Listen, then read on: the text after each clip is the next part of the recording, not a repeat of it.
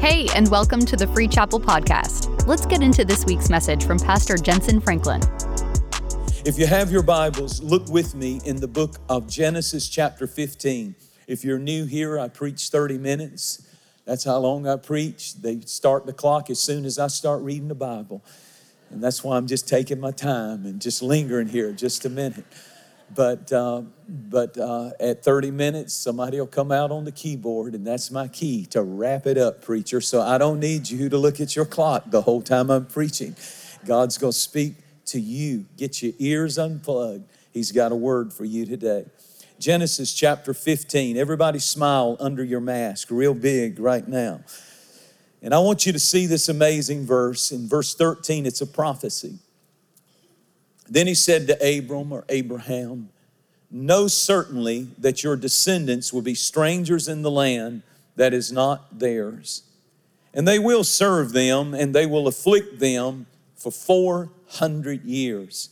And also the nation whom they serve I will judge. And after this, or afterward, they shall come out with great possessions. They're going to go through something. Something's going to happen, and after this, they'll come out with great possessions. And then I want you to go over to the New Testament, just a couple verses in Acts chapter 1. I'll go straight down to verse 3. To whom he presented himself alive after, there it is again, after this he presented himself alive after his suffering by many infallible proofs being seen by them during the 40 days, speaking of the times pertaining to the kingdom of God. I want to talk to you about this text in the book of Acts and this story in the Old Testament because it speaks to our lives today. I want to preach about it's time to show yourself alive. It's time to show yourself alive. Jesus, after he was crucified, showed himself to be alive again. In Genesis 15, we see the pattern from the Word of God. Patterns in the Word of God help us understand the ways of God. If you want to understand the way God's moving today, go back and look at the patterns in the scripture. God never changes. And the Bible said the things that were written before time were written for our learning. The Word of God shows us the pattern of the way of God. In other words, if you want to know how God's going to do now, go back and look at what He did in the past. Well, here's what He did He told Abram in Genesis 15, or Abraham, He said, I want to give you a heads up. He said, Your seed, before Joseph, his seed, ever went down to Egypt, he said, Your seed is going to end up in Egypt in bondage, serving another people. And he said, They'll stay there exactly 400 years. And at the end of 400 years, they're coming out, and they're coming out with great possessions. They're not coming out like they came, like they went in. They're coming out, and I'm going to load them down with all that I have for them because I've got a plan and it's on a time schedule. In other words, God said the time is already set. That before you get into it and before your seed goes into it, I've already set a time when they're coming out. I want you to understand, God said, that I put a limit on trouble. I have already determined how far trouble will go in your life, and it will not go a day or a moment longer than what I said. And if there was a beginning, there's always an end. The Bible said in the book of Job, and he ought to know, he went through it, he sets an end to the darkness. He said it has a beginning point and it has an ending point. God said to Daniel, if you want to see a pattern of what God's going to do in our lives, look at the pattern of Abraham, look at the pattern of Daniel. He said, Daniel, I tell you by prophecy that the people will be taken, the people of God will be taken into captivity in Babylon, and there they'll serve King Nebuchadnezzar. But after 70 years, they're coming up and they're coming out and they're coming back stronger than they've ever been to dwell in this land. I'm going to bless them 70 years and then you're coming out. God sets the limitations, not the world. God sets the limitations, not COVID, not the president, not the United States or the United Nations or the World Health Organization. God sets the limits. And God says there is a time when we as a nation and we as a world are going to come out of these dark days and come out of this mess. And I'm, I've already set the day when it's coming. And all you got to do is look at the patterns and know that there's coming a day. And your job is when you start seeing it happen, start showing yourself alive. Jesus said, Destroy this temple. And they thought that he was talking about Herod's temple, but he was talking about his body because he knew he was about to go to the cross. And he said, Destroy this temple, and in three days, I'll, there it is again. There's a beginning. It's going to be a rough little period here. I'm about to go through the crucifixion, nail my hands to the cross, beat my back with the whip, put the crown of thorns on my head. It's going to look bad. It's going to look like I'm battered and I'm beaten and I'm defeated. They're going to put grave clothes on me and they're going to seal my tomb. But three days, destroy this temple, and in three days, I will rise again. That's the pattern. That's the pattern. Poor old Job, he thought it was the end. He didn't have the advantage of reading the scripture. But God said, Devil, I found me somebody down there that would trust me, not just in the high times. And Satan said, Read it. This is all in the Bible, a conversation between Satan and God. And Satan said, You know, He's only serving you because you blessed him. He's only serving you because you've got him protected and his family's so blessed, those beautiful daughters and all the good things that are happening in his life. But you just let me touch him. You let me touch his health. You let me touch his wealth. You let me touch his little world. You let me mess his family up. You let me mess with his marriage. You let me rip him to pieces. You let me hit him not one time, but I want to hit him again and again. And it kind of sounds like 2020. Kind of sounds like this year. I'm just going to hit you again and hit you again and hit you. Let me have my way with him. And God said, You can do whatever you want to him. I love this, but God, here's the limit again. God says, You do whatever you want to do to him, but don't you destroy him. I do not give you permission to destroy him because when I get through with him, after you've had your moment in your day, I'm going to raise him up. And what did God do? He blessed Job double what he had before. Your job is to stay alive and show yourself alive and not give up and not quit. Everybody give the Lord a praise break right where you are right now. God sets limits on our trouble. God sets expiration dates on our grief and our sorrow and our pain and our what we'd call bad luck and bad spell and bad season. God says, I'm even working in that and I'm thinking ahead. I'm not through blessing you. I'm not through raising you. I'm not through. I'm not through. God sets time limits. He set an expiration date when it's all going to be over. And our job is to make it to the expiration date.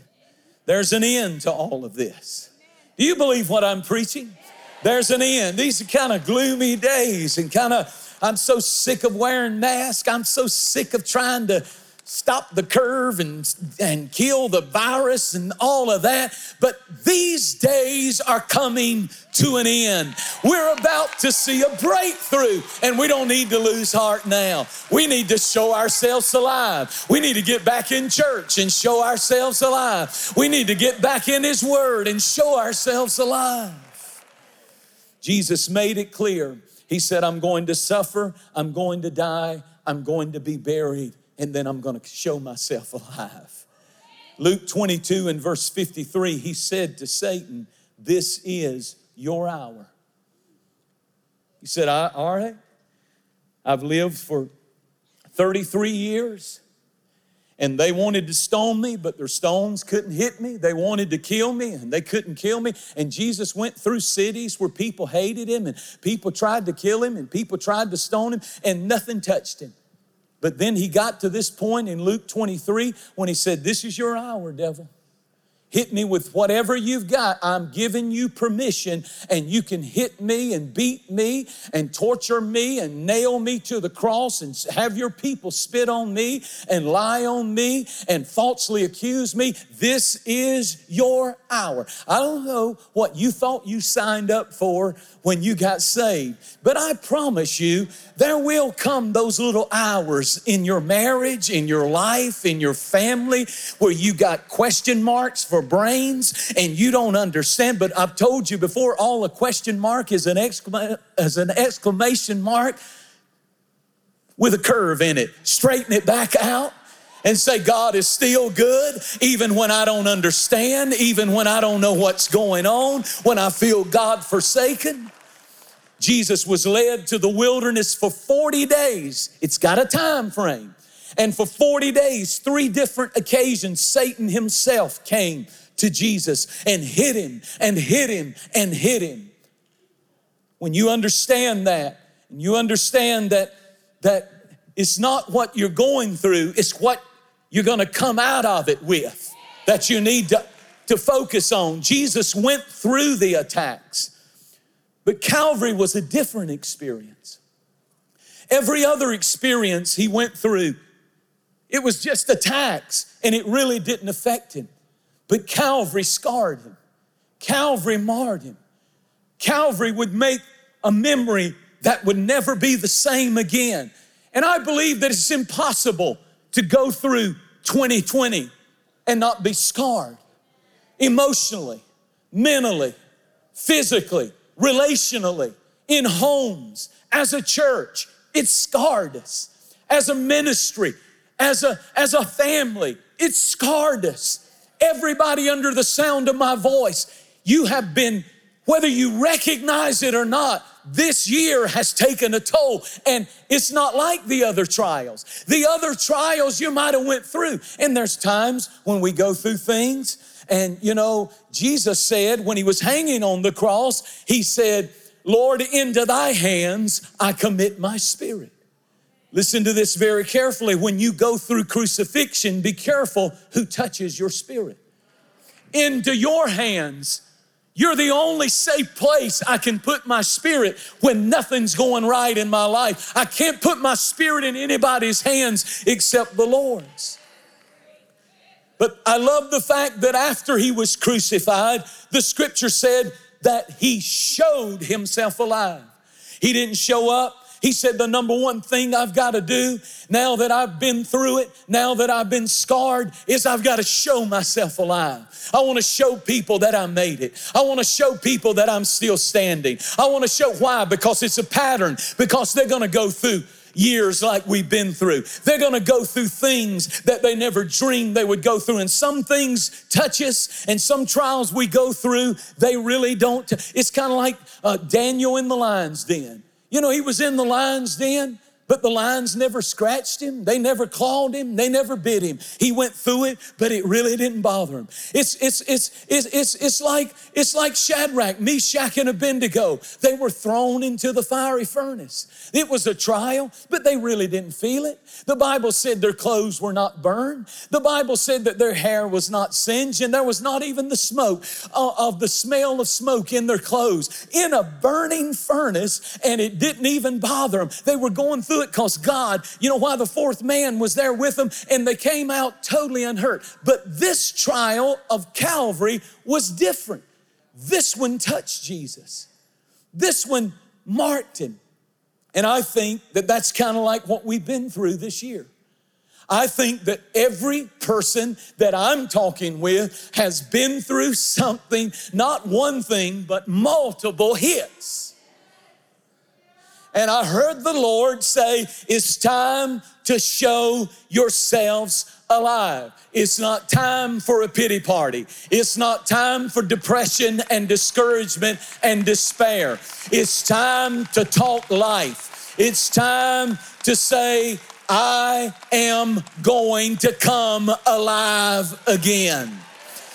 You say, Well, I don't feel worthy to praise Him, to be honest, because during COVID, I've fallen away, Pastor. During COVID, I backslid. I've lost ground. I'm not worthy. I don't feel clean. I don't feel pure. It's time to recognize that there is an afterwards. There's an after this, after the test, after the struggle, after the trial. And you wouldn't be listening to me if you were totally gone. You're still God's child. Why are you watching? Why are you listening? Why are you in church? I don't care how bad you fail. I don't care what you went back to. It's time, if there's anything in you that's gravitating toward the cross, you need to show yourself alive with a mighty praise, with I'm still alive, I'm still here. It didn't take me out. I've been down, but I'm not staying down. I'm getting up. Everybody praise him at every campus. Online, give him praise. Come on, church. Somebody in the balcony, I refuse to preach another minute until we show ourselves alive. I didn't ask if you can shout in good times. Can you shout in the middle of a mess and still God give God the glory and the praise? Hallelujah. Hallelujah. Hallelujah. You see, He's not talking about his scars. He showed himself alive. I've got to let everybody know I'm still here. It's time to show up and show ourselves alive. It's time to get back in church with your family and show yourself alive. It's time to come alive and say, I'm gonna live again. I'm so tired of COVID, aren't you? I'm so tired of this mess. I'm so fed up with, with, with this, that, and the other, government overreach. I just wrote down some things. Attacks, attacks on the family, attacks on the church. I wrote this one down. I'm tired of people who don't know God telling me how I can have church. You don't even know God. You don't even go to church in the good times. Don't tell me how to worship in the bad times. I can worship with a mask. I may be masked, but I'm not muted. Up under the mask, I'm going to give God some praise and I'm going to go to his house and I'm going to say, This is the day the Lord has made. I've got to rejoice. I'm telling you that there's an expiration date there is an ending to this thing, and there comes a moment when the church has to, by faith, show themselves alive. I don't know what your this is. I don't know what your after this is, but God is saying enough is enough. When we started out in February, I thought, well, you know, this isn't too bad. We'll take a little break from church. I kind of wanted one anyhow. And some of you take them very often, so you shouldn't feel real funny about it.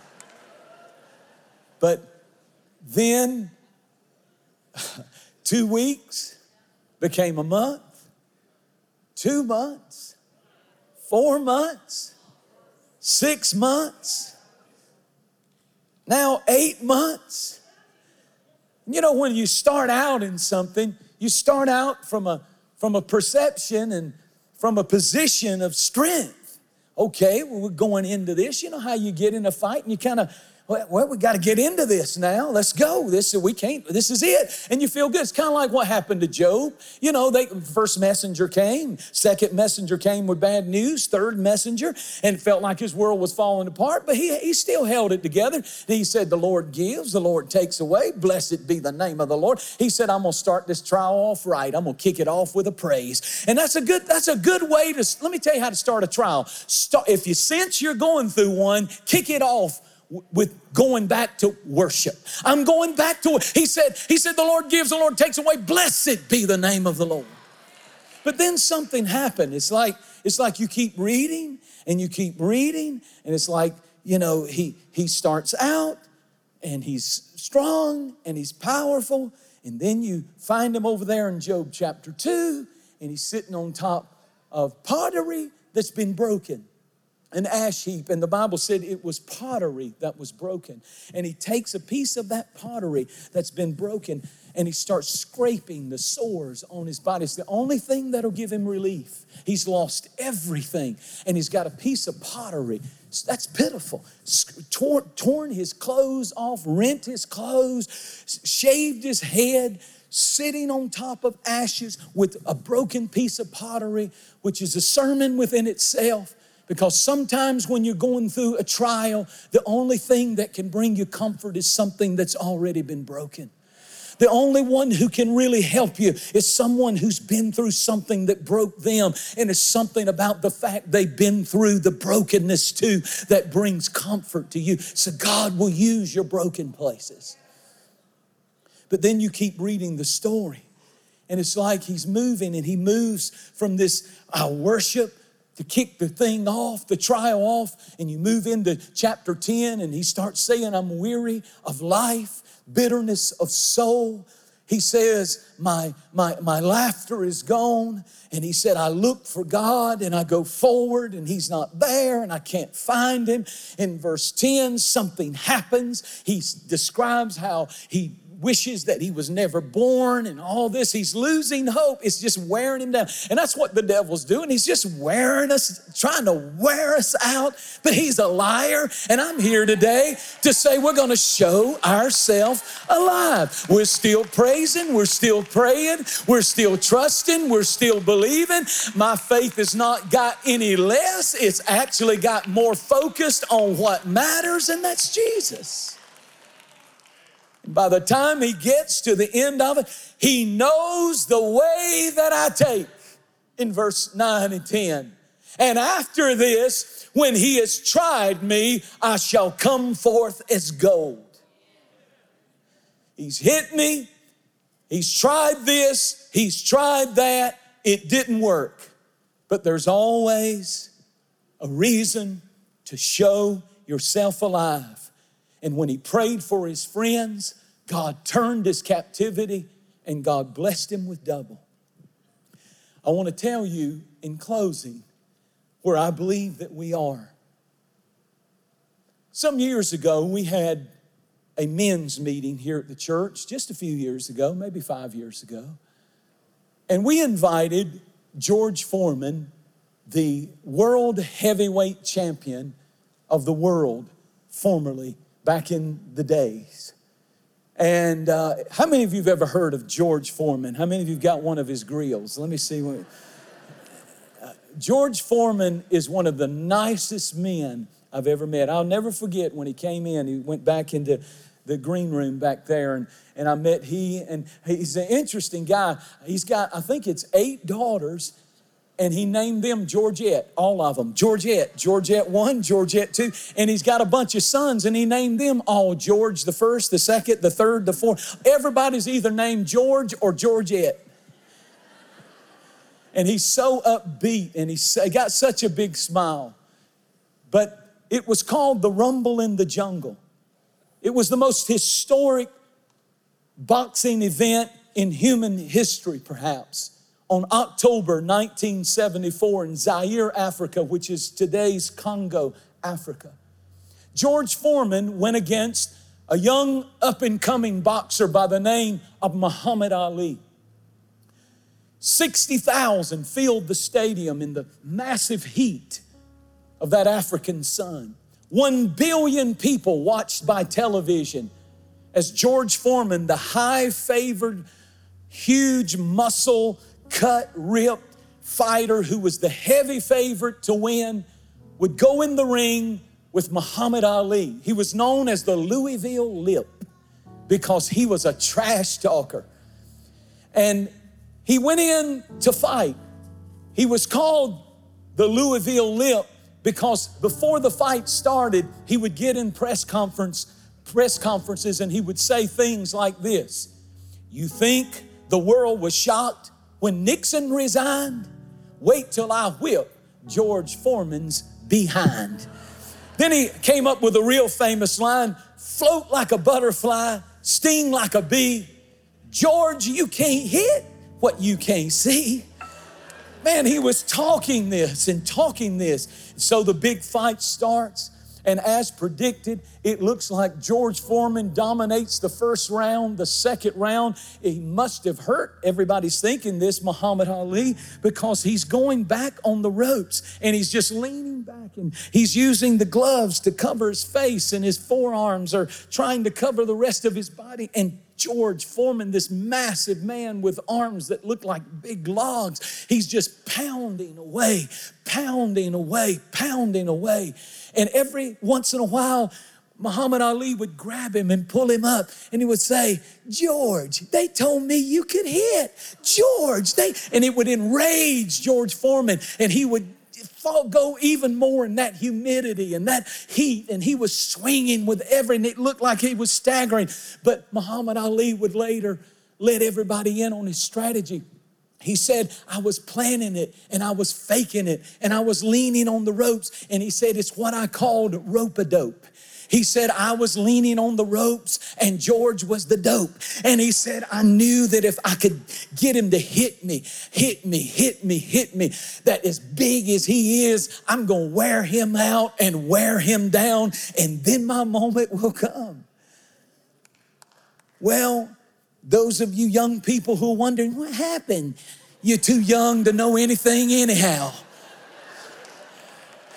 But all of us old people, we know exactly what happened it was it was going bad. They actually were talking as they were calling the fight. Some of the uh, Howard Cosell, who you don't know who that is, he's a guy who had a wig and he was tall and and and uh, and he he was he was he was a critic of Muhammad Ali sometimes. And and he would he started talking. He said he he looks like he's going to kill Muhammad Ali. He could actually. I'm very concerned. He could actually die. And Muhammad's just doing this and leaning on the ropes, leaning on the ropes, and every round for five rounds. And this is what happened according to George Foreman.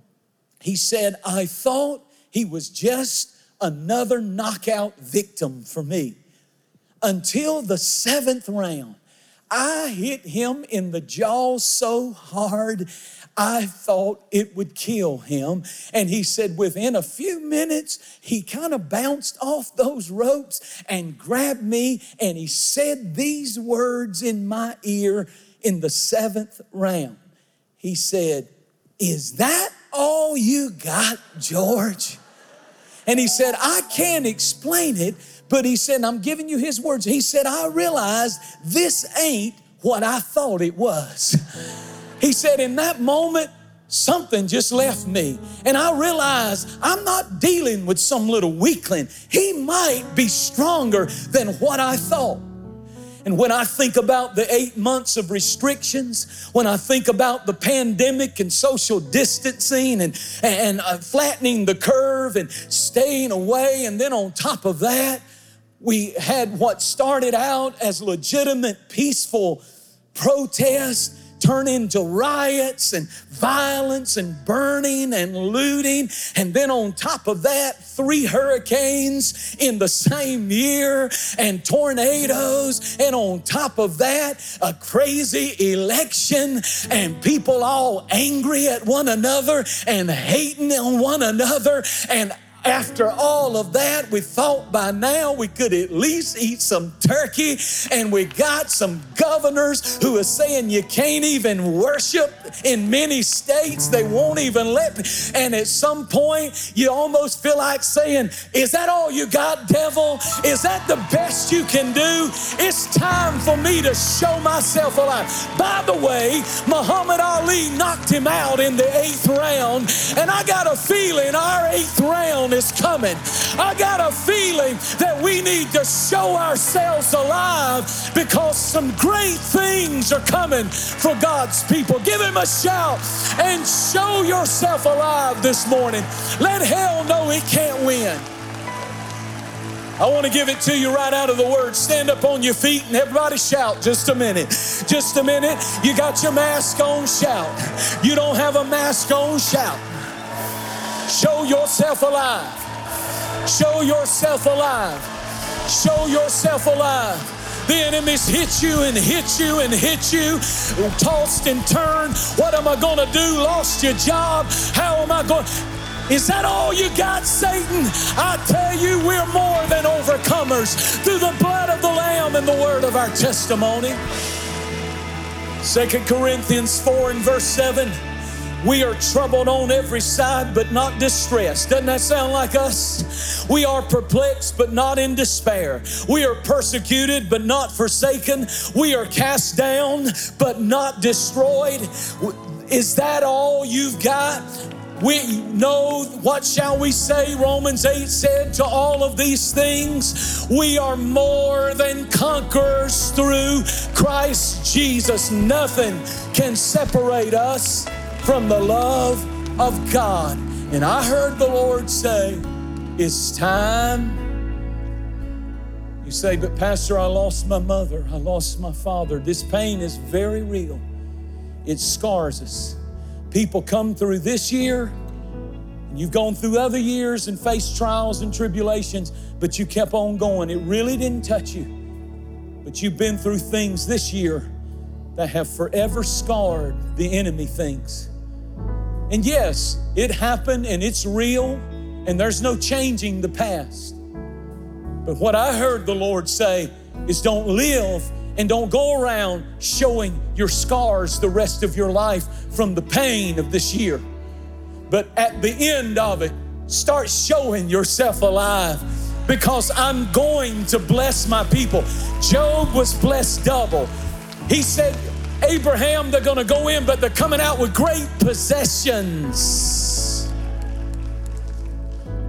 God's going to bless His church. God's going to bless His people. Does anybody believe that in this room and in all of our campuses? The devil thought he would knock us out, but all he did was knock us to our knees. We've been roping that dope. I'm not quitting. I said, I'm not giving up. And I just want the devil to know that, yeah, we're social distancing. We, we, we only let so many people, and there's people in the overflow and all that. But don't you dare think that any of these seats will be empty long. And if the ones are out there and don't ever feel like coming back, God's going to fill them all over again. I've seen Him do it. I've seen Him do it. And I believe that we're going to see the greatest revival we've ever seen in the world. And then the trumpet's going to sound, and we're going home after this. Woo! Turn to somebody and say, Is that all the devil's got? 2020? Is that all? He's hit us with his best shot. And you're still standing. Look at yourself, your bad self, in church. The enemy thought you'd never come back to church, but you're in church. Well, we're having a lot of problems, but you're in church. That's what hell can't understand. You're showing yourself alive.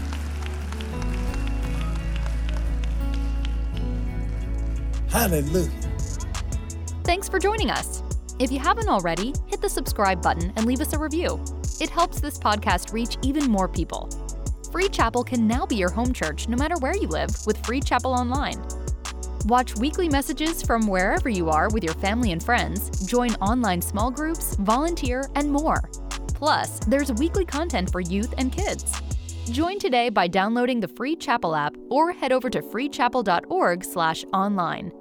And a special thanks to those who give generously to help us produce weekly content like this to reach the world with the message of Jesus.